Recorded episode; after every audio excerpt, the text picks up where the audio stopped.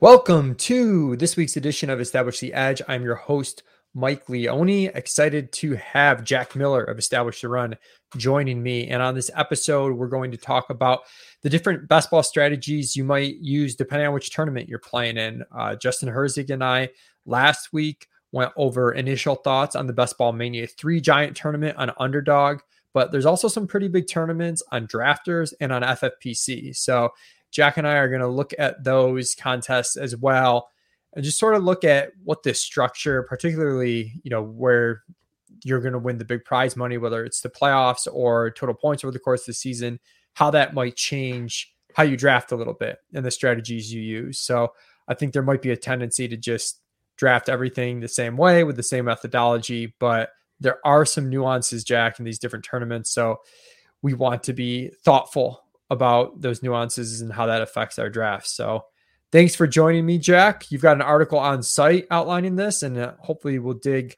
a little deeper. Right off the bat, I know the underdog Best Ball Mania 3, when you wrote up that section, you really referenced how a conversation you had with Adam Harstad affected, you know, your opinion on like just how important the playoff weeks are, even though it might seem obvious, it's it's pretty glaring. Yeah, I think I mean I think everyone kind of understands that the playoff weeks are so important with the prize money up top, but I, I think a lot of people underestimate like just how much the the expected value multiplies once you get into those playoff weeks. And a conversation I had with Adam Harstad at he, he's at Footballguys last year really changed my perspective on that. And uh, and he wrote an article a few years ago that was basically saying that the regular season is less important than you think, and the playoffs are, you know, what you should really be having in mind when you're drafting. And he wrote that for regular leagues and with these large field best ball tournaments where so much of the prize money is at the top, it becomes even more important. And you can kind of do some math um, to calculate like your expected value um, entering each round, and then you can find like a multiplier. And uh, and basically, what if you do that for Underdog's Best Ball Mania, you basically find that like each playoff week is more important than all 14 regular season week, season weeks. And so, I mean, the tough part is like how to apply that because right, you know, we're drafting. It's May right now, and we're trying to optimize for weeks that are going to be in December and January, which is a lot easier said than done. But I do think that just because of how the expected value multiplies as you get deeper into the season, you do want to take some steps um, just to, to mine some some small edges later in the season. Yeah, and it, it is difficult because, like you said, you're balancing the fact that you know, wow, you know, the expected value in week 17 is, you know, 170 times what it was in, you know, in previous weeks. And it's pretty insane. It makes you want to optimize for week 17, given that, you know, we're all in this to try and win a million or $2 million, which are the top two prizes in Best Ball Mania 3. But at the same time, I want to be sort of aware of how much I can control, you know? So it's like the expected value increases, but how much control do I have over that? And my expected value also increased quite a bit if I'm just getting through more teams. And I think that's the balance that we're looking for. I know when I talk to Herzig, he's into stacking a little bit more. You know, it's not just that final week, that's a 470 person tournament, which is about 3x what it was last year. But even to get there, I mean, you're basically winning a GPP type week to get there. So increasing the correlation makes a ton of sense. I know it's something I've been a little shaky on how much to apply it, but I did a, a draft recently where I found it not too difficult to get in a couple of week 17 game stacks without sacrificing too much value, especially once you get into the later rounds and the ADP value doesn't matter as much. I had a draft. Yeah, I started Kelce at the one two turn, was able to get Juju at the five six, and Courtland Sutton is there, and KC Denver play week 17. So it's like I could take Jalen Hurts at quarterback here, but I'll take Sutton. And then I was fortunate enough to get Russ the next round and and sort of made that work. And then, you know, I had taken Amon-Ra St. Brown at one point. And when I was looking for my QB2, you know, you've got Detroit, Chicago playing in a dome week 17. I was able to get Fields around ADP. So you're not really stretching to go nuts with these game stacks, but there are some ways you can increase correlation at, you know, not too much of you're not deviating too much from your, your general strategy anyways in terms of how you're building your team. So um, how have you you know how how are you taking into account correlation stuff for week 17 or um, any other ideas in terms of rookies and and injured players and how underdog structure impacts how you deal with those types of players yeah i mean so a lot of what you just said with increasing correlation via drafting a quarterback and the pass catcher on the same team or um, a quarterback and a player on the opposite team for a game stack during the playoff weeks and I I actually just did an article that is on ETR now that details kind of the the late round guys that you compare uh, based on which quarterback you drafted. So that's that's an easy one, and that's one that I think is even more important this year with the field being three times bigger. And then you mentioned rookies. I think that's another easy one because there's a lot of research out there indicating that rookies improve throughout the season. I did an article last year um, showing how rookie running backs and receivers, their production increases throughout the season while veterans stay the same. So, from a relative standpoint, rookies gain in value um, relative to non rookies.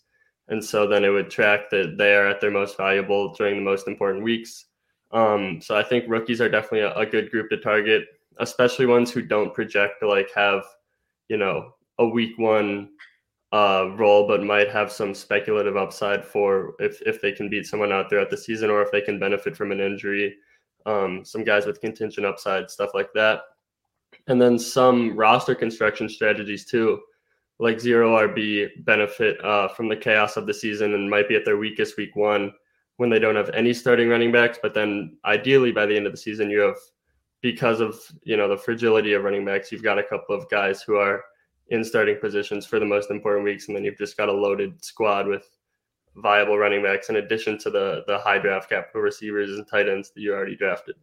Yeah, so mixing and matching both those strategies. I tried to get Velus Jones in my last pick. You know, a rookie that we're not very high on, but round 18, it's going to be someone that would have been correlated with my Chicago Detroit game stack in week 17. And it's also a rookie that, you know, there's just more uncertainty with rookies and uncertainty can be a really good thing in fantasy at the right price because that's how you get your upside. You know if you're drafting guys for what they are and not what they can be and their price reflects that then there's not a whole ton of upside. And i'm generally looking at players rookies or players that have switched offenses or switched quarterbacks or something where there's you know a bit of an unknown factor that increases that uncertainty. And the more uncertainty again the more room for a player to to profit based on where they they are selected. Um and then as far as the regular season prize goes there is a million dollar prize for the regular season top score. Uh, i always like talking with herzig because i he makes me think about things a little bit more. Sometimes i can be a little too dismissive of something that's that's new. And for me, I was kind of like, yeah, I'm, I'm not gonna pay any attention to that because only one person wins it. Like there's no second place, and it's so out there. But it's still you know 10 percent of the prize pool, right? It's a, the the total prize pool is ten million dollars, I believe, for the tournament. So million dollars, that's ten percent of the prize pool, even though it's in a super high variance spot. A lot of again expected value is there's still some expected value wrapped up in that. So there are some teams that if you start with, especially like if you start RB heavier, Jack, I feel like you can start to make that draft one that not that you're going to tailor it 100% towards the regular season, but you're going to be a little bit more mindful of, okay, let, let me give this team a chance at least versus uh, some, you know, zero RB teams and loading up on the rookies and injured players know, you're hoping to squeak that team through in advance, but you know you're pretty much drawing dead to to outscore literally every other roster. So I'm keeping that in mind. And even on those teams, I think injured rookies are okay because in theory, most of the players you draft should be ready the first handful of weeks of the season. So if you take Chris Godwin and he doesn't play until five weeks in, you know, hopefully you've got that covered enough that it, it could still fit kind of both builds, the playoff build and the regular season championship build. But you can't take like three of those guys and, and compete for the regular season title.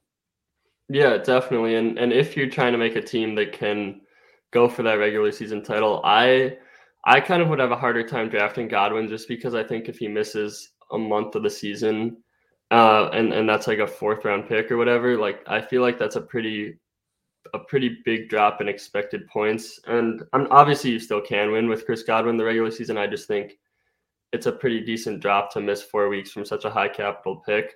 Mm-hmm. Um, but what you were saying with like if you start with an RB heavy start and then you might want to, you know, think about like maybe I can win the regular season prize. I think if you do that, if you go down that route, then you can just like because you need a super team basically to finish first out of 450,000 teams. So you can go super fragile with that. So if you start RBRB, then maybe you take only one more running back, um, and then because if any of them go down, then you're kind of you're kind of finished. But I think that kind of super fragile approach would be better. I mean, we'll talk about this when we get to drafters. Um, yeah, we because, can segue to drafters too a little bit now and kind of talk about it simultaneously because yeah, the similarities between this regular season prize on underdog and drafters. Drafters, there are no playoffs. It's going to be weeks one through 17, highest score wins. And I, a part of me really loves that format, but week one there is worth as much as week 17. So some of the late season stuff we talked about gets thrown out the window a little bit more. And you know, the strategies you would try to make to win the regular season grand prize on underdog is what you're going to try and win the whole thing on drafters.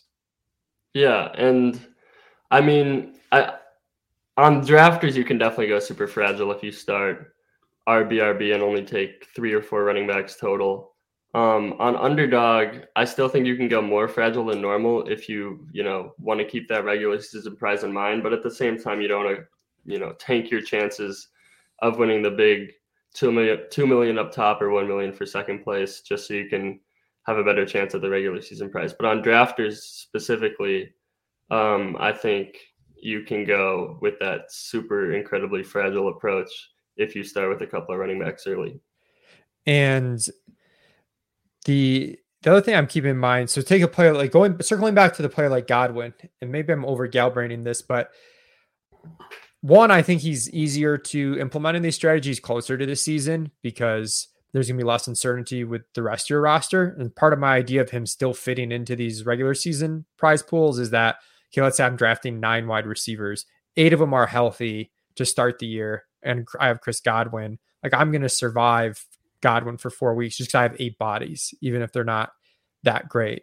That might not be true if you're drafting today in May. You know, you, you know, you, you might think that, and then you're really starting the season with six bodies. So I think he's someone who almost gains value as the offseason goes on just because the certainty of your other spots becomes becomes more important um, and but I I almost like timing out. Okay, he's gonna miss five six weeks. In five six weeks, I'm gonna have other injuries and busts, and then I Godwin coming in, and maybe uh, I, I don't know. I kind of like t- trying to time it out that way a little bit, but maybe I'm undervaluing. You know, even with those healthy bodies, how much I'm losing out of, let's say like a fifth, sixth round pick, which is about where he's going right now. I think that makes sense. Um, with the point you made about less uncertainty later in the offseason and Godwin's more viable then because ADP will be will be sharper closer to the season. But I still think um, I mean in the sixth round, I, I, think he's he's a good pick. I think he's going a little higher than that on underdog, and that's kind of what I was looking at. But yeah, he seems wide, to have a lot of variance. There's a few there's a few players this year that right now just like they have a lot of variance in terms of where they're being picked. Um, some of the running backs are like that too. I've seen Zeke, like Zeke's ADP is a little earlier than I like, but I also had a draft where Zeke and Dobbins went in like round five, and I'm, you know, I'm good with I'm good with like five six. Like I'll I'll jump on that. Yeah, right now Godwin's ADP is pick 46, so it's right at the end of the fourth round. Um, yeah. So probably don't want to take him there. Um, but if you can, I think that last year for me, the cutoff was really mid five was when things got ugly. And it's probably somewhat similar this year where end of five, I'd be fine taking him. And DeAndre Hopkins is another guy that you got to consider in that same tier where he's going to miss, he's six games, he's yeah. suspended. Yeah. So you have more games off the top possibly more games off the top that you're missing than Godwin. There's but when he's back, he's going to be most likely healthy. Whereas Godwin, there's a little more uncertainty. Maybe he misses three, four, but he also could miss eight, and then that that really does become a problem if he misses eight. Definitely. So sticking with drafters versus underdog, um, and you hit on the the hyper fragile running back strategies, like zero RB, which always comes up every offseason because it, it is a viable draft strategy and it's pretty divisive among people that's something that plays better if you're playing for the playoff weeks because part of the entire idea of zero RB is that chaos is going to occur to the running backs over the course of the season. And you might struggle a little bit at times, but come the end of the season, your team has taken advantage of the chaos at running back where either you've directly benefited from injuries or other teams have just become weaker at running back while you've sort of stayed the same and you already have a built-in edge at wide receiver or the onesie positions because you didn't devote early capital to running back. That works better when you're maximizing for a playoff stretch versus on drafters when again week one counts the same as week 17. So if you don't like Zeke, but he gets you, you know, 16 points a game the first month, like that that does mean something a little bit more on drafters with the regular season prize versus on underdog. 100%. Uh, and I think the flip side there is that underdog is half PPR. And when we looked at some of the roster constructions, um, we found that zero RB last year, and, and it is just a one year sample. So take it, don't take it with a whole lot of, you know, don't, don't totally rule out zero RB, but the top 1% rate was not good. And I think there was a similar outcome in 2020. Uh, so with the change from full PPR, which is what most platforms are, to half on underdog, I think you have to keep that in mind when doing zero RB, but definitely with how underdog is set up, given the super top heavy payouts in the playoff structure in weeks 15 through 17, I think uh, it's more viable than than somewhere like drafters maybe. Yeah, and two years in a row on underdog, um, we've seen the zero RB teams have really good advance rates, is what Jack's saying but the the top 1% regular season score wasn't that good. But keep in mind when we're saying so the upside there is for the regular season isn't that good, but it's in theory still there for the playoffs, which does make it a fun strategy on underdog because like, hey, I can not only advance teams, but then once they advance, that's where the upside uh, kicks in. So if you are going to do zero RB on drafters where it's the full season, I think you got to be really cognizant of, you know, mixing the RB archetypes, which is something we've talked about a lot. And I, I don't want to overplay it because I, I haven't done enough research to know if it's moving the needle as much as in my head it makes sense or if it's just all randomness. But when I say mix archetypes, if you're taking six handcuff running backs on drafters, like you're kind of screwed for the regular season. It's just gonna you're just gonna get killed at the running back spots the first three four weeks and be tough to make up for it. Whereas if you take a couple of handcuffs, you know, a couple pass catching backs, you know, sneak in a James White late, even though he doesn't have a ton of upside, he could count, you know, points out of the gate. Maybe sneak in a couple guys like Melvin Gordon that have a little bit of a hybrid, you know, they have some contingent value, they have some standalone value that that's what you need to do on drafters if you are going to take more of a zero running back approach there. Definitely. And I think drafters with the with there being no playoffs, I do think it kind of lends itself to drafting more running backs early because basically all the research I've seen um, and and some of what I've done, but the, the article I have in mind right now is the one Pat Kerrane did last year with the the RB dead zone starting at the 101, and he basically just said that the bust rates for early round running backs are so incredibly high, and the reason we still take them there, and the reason they're still worth uh, those top 24 ADPs, is because the upside is also so incredibly high, and because you can get those Christian McCaffrey, Jonathan Taylor type seasons that a wide receiver just doesn't really have the potential to offer you. And so I think, given that you need a complete super team to finish first out of tens of thousands of teams. I think it's like 55,000 on drafters. I think you kind of need to just fully embrace the upside. And a lot of your teams are going to be dead in the water, but finishing 12th in the league is the same as finishing second in the league. And any outcome that's not like top 0.1% is the same as as any other outcome even if it's in like the bottom 10% so i think you could just fully embrace like the high risk, high reward strategy uh, with the early round running backs, and then go fragile at running back.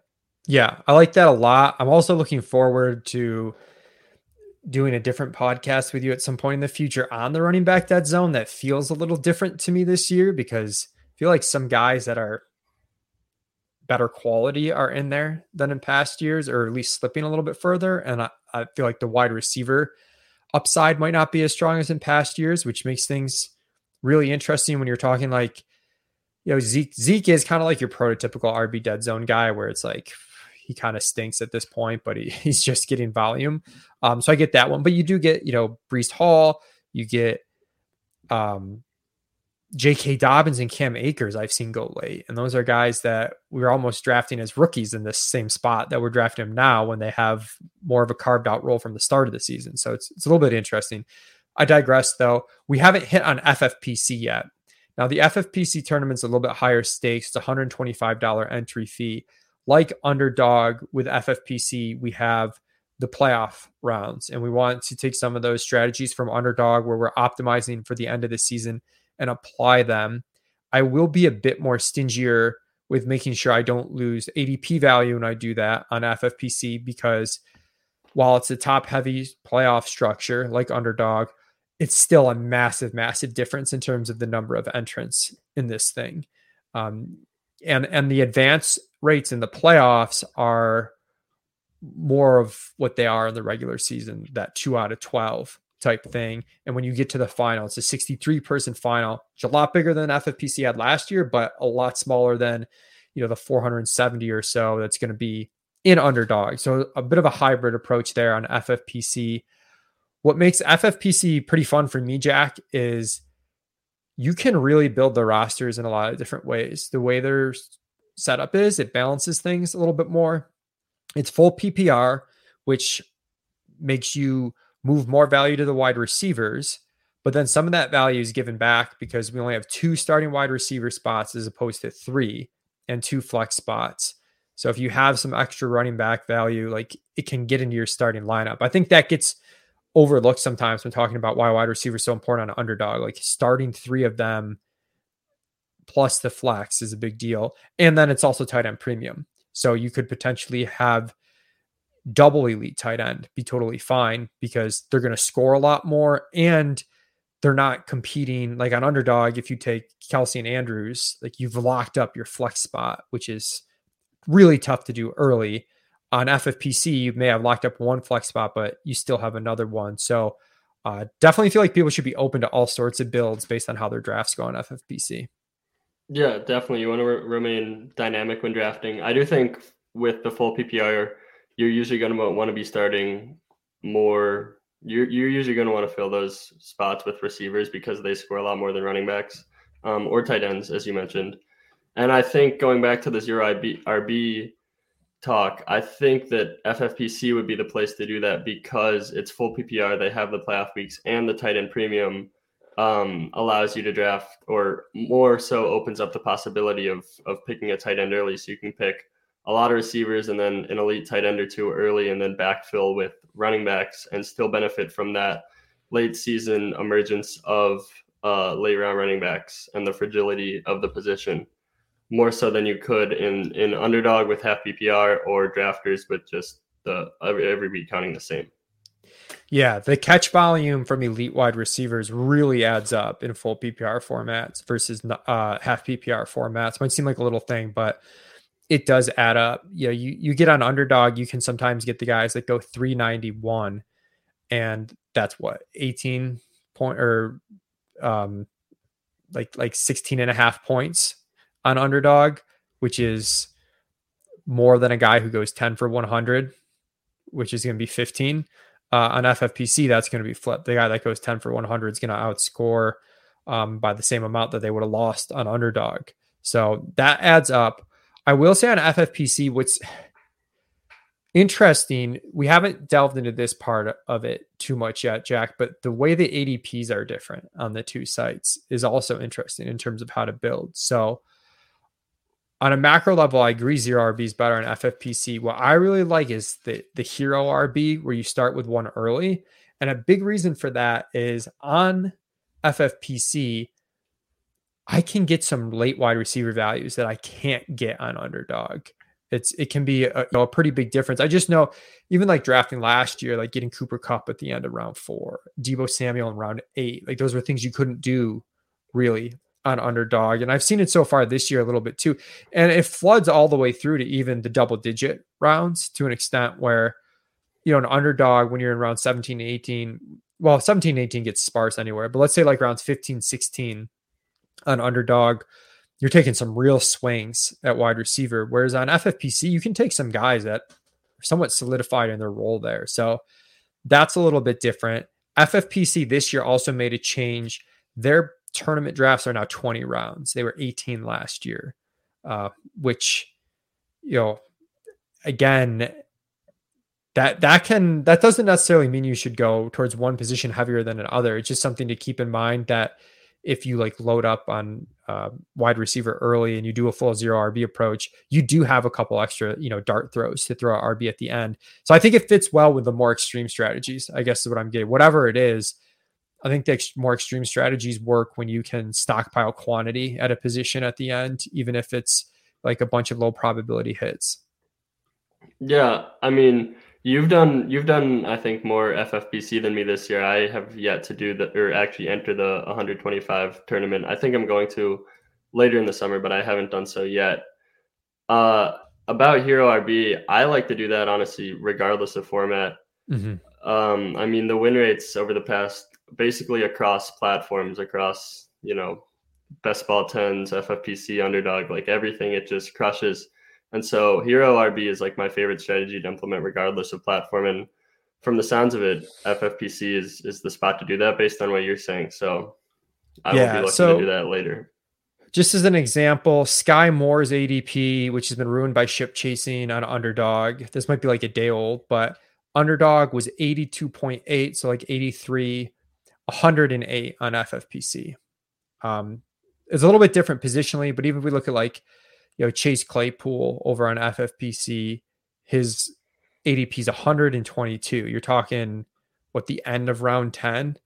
It's, you know, a full round earlier on underdog. So it just, it just adds up that a lot of those receivers ADPs are around later. And then if you get a guy that just slips around on top of that, you know, because we're generally chasing ADP values anyways, you start to see where, okay, like I took Chase Claypool in round 11 versus round nine. Like I can get away with uh, having taken an early back because I can stockpile this upside a bit more.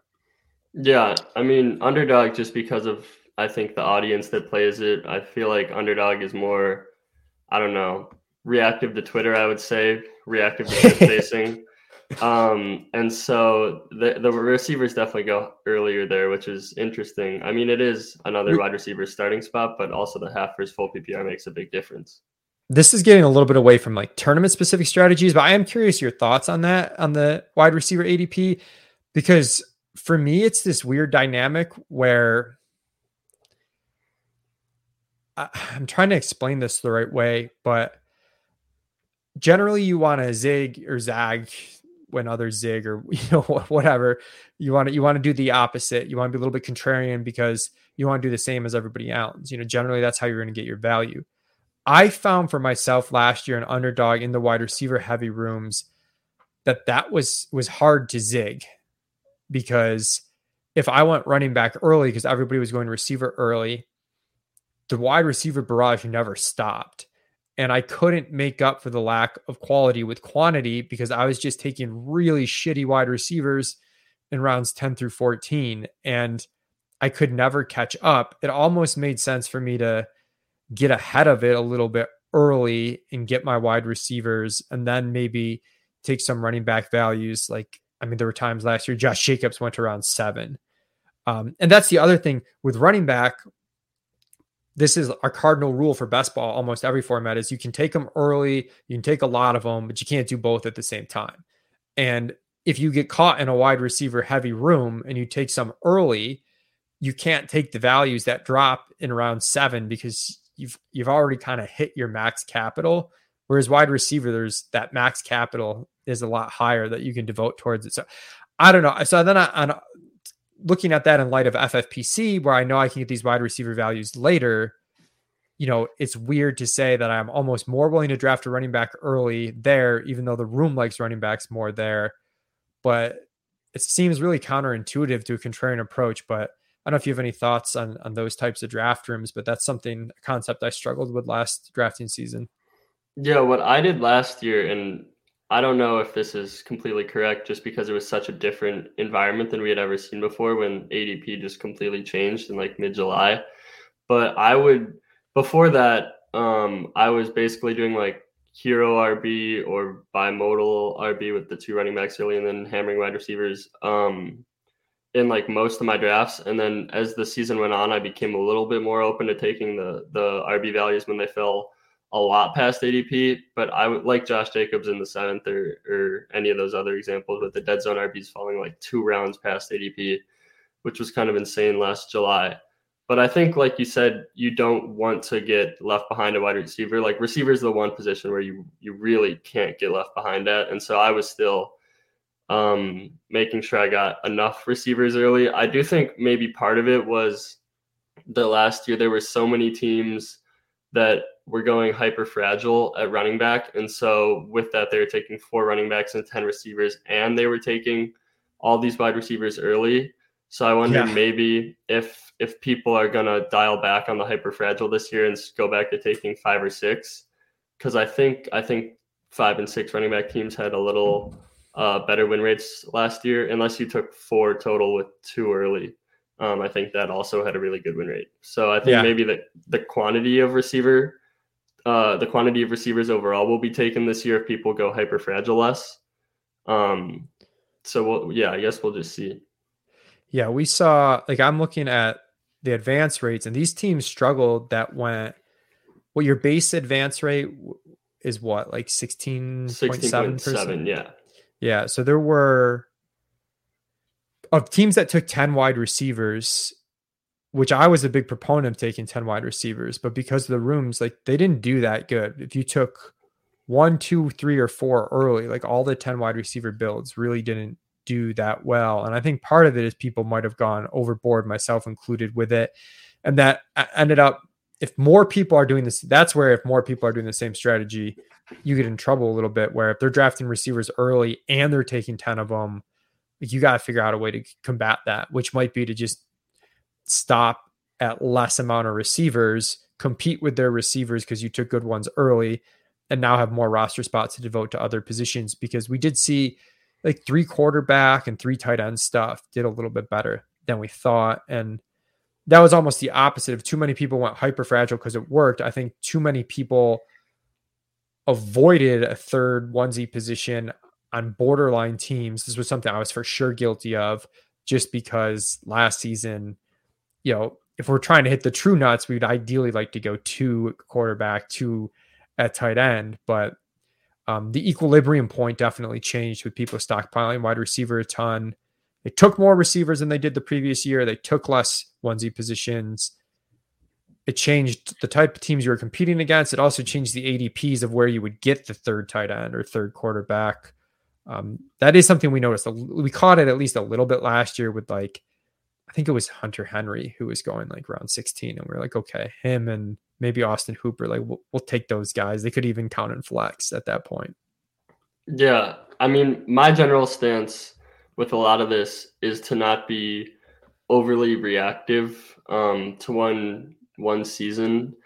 So like like last year, I was for the most part, I still wanted five running backs because with like years of best ball ten and stuff like that, um, that had been the best. And obviously, it's different with a tournament like this where you want to embrace the fragility a little bit more. But I think maybe people were going like too fragile at running back and tight end because I think the the when it makes sense to go hyper fragile at running back is when you have like two at least two like locked in studs. I don't really think you want to go hyper fragile just for the sake of going hyper fragile when you only have one running back who you can really count on to be in your lineup every week because at least on underdog and FFPC, it's different on drafters because you need like the nuts at, at everything. You need like all the guys to take it home. But on underdog, a pretty like balanced team can can win the whole thing. You can withstand injuries. Um, obviously not like to major players, but like if your RB three gets hurt, you can still win the whole thing. Uh, and so I think that the taking not going too fragile um, might make more sense. Yeah, absolutely. All right. Well, we hope you enjoyed this episode, taking a look at the different tournament structures. Get out there, get best ball in. Um, all of them are a lot of fun. I know I played on uh, FFPC and Underdog quite a bit last year. Probably will dive into drafters more this year. I do like the idea of just a full points chase. I think for the way I draft, it actually kind of caters towards my style naturally a little bit more. So if you are listening to this and enjoyed this, if you're watching on YouTube, like us, subscribe to us on Establish the Run on YouTube, the podcast Establish the Edge on iTunes. Uh, any ratings, reviews help us a ton to keep doing this stuff for free. Best of luck this best ball season, and thanks for listening.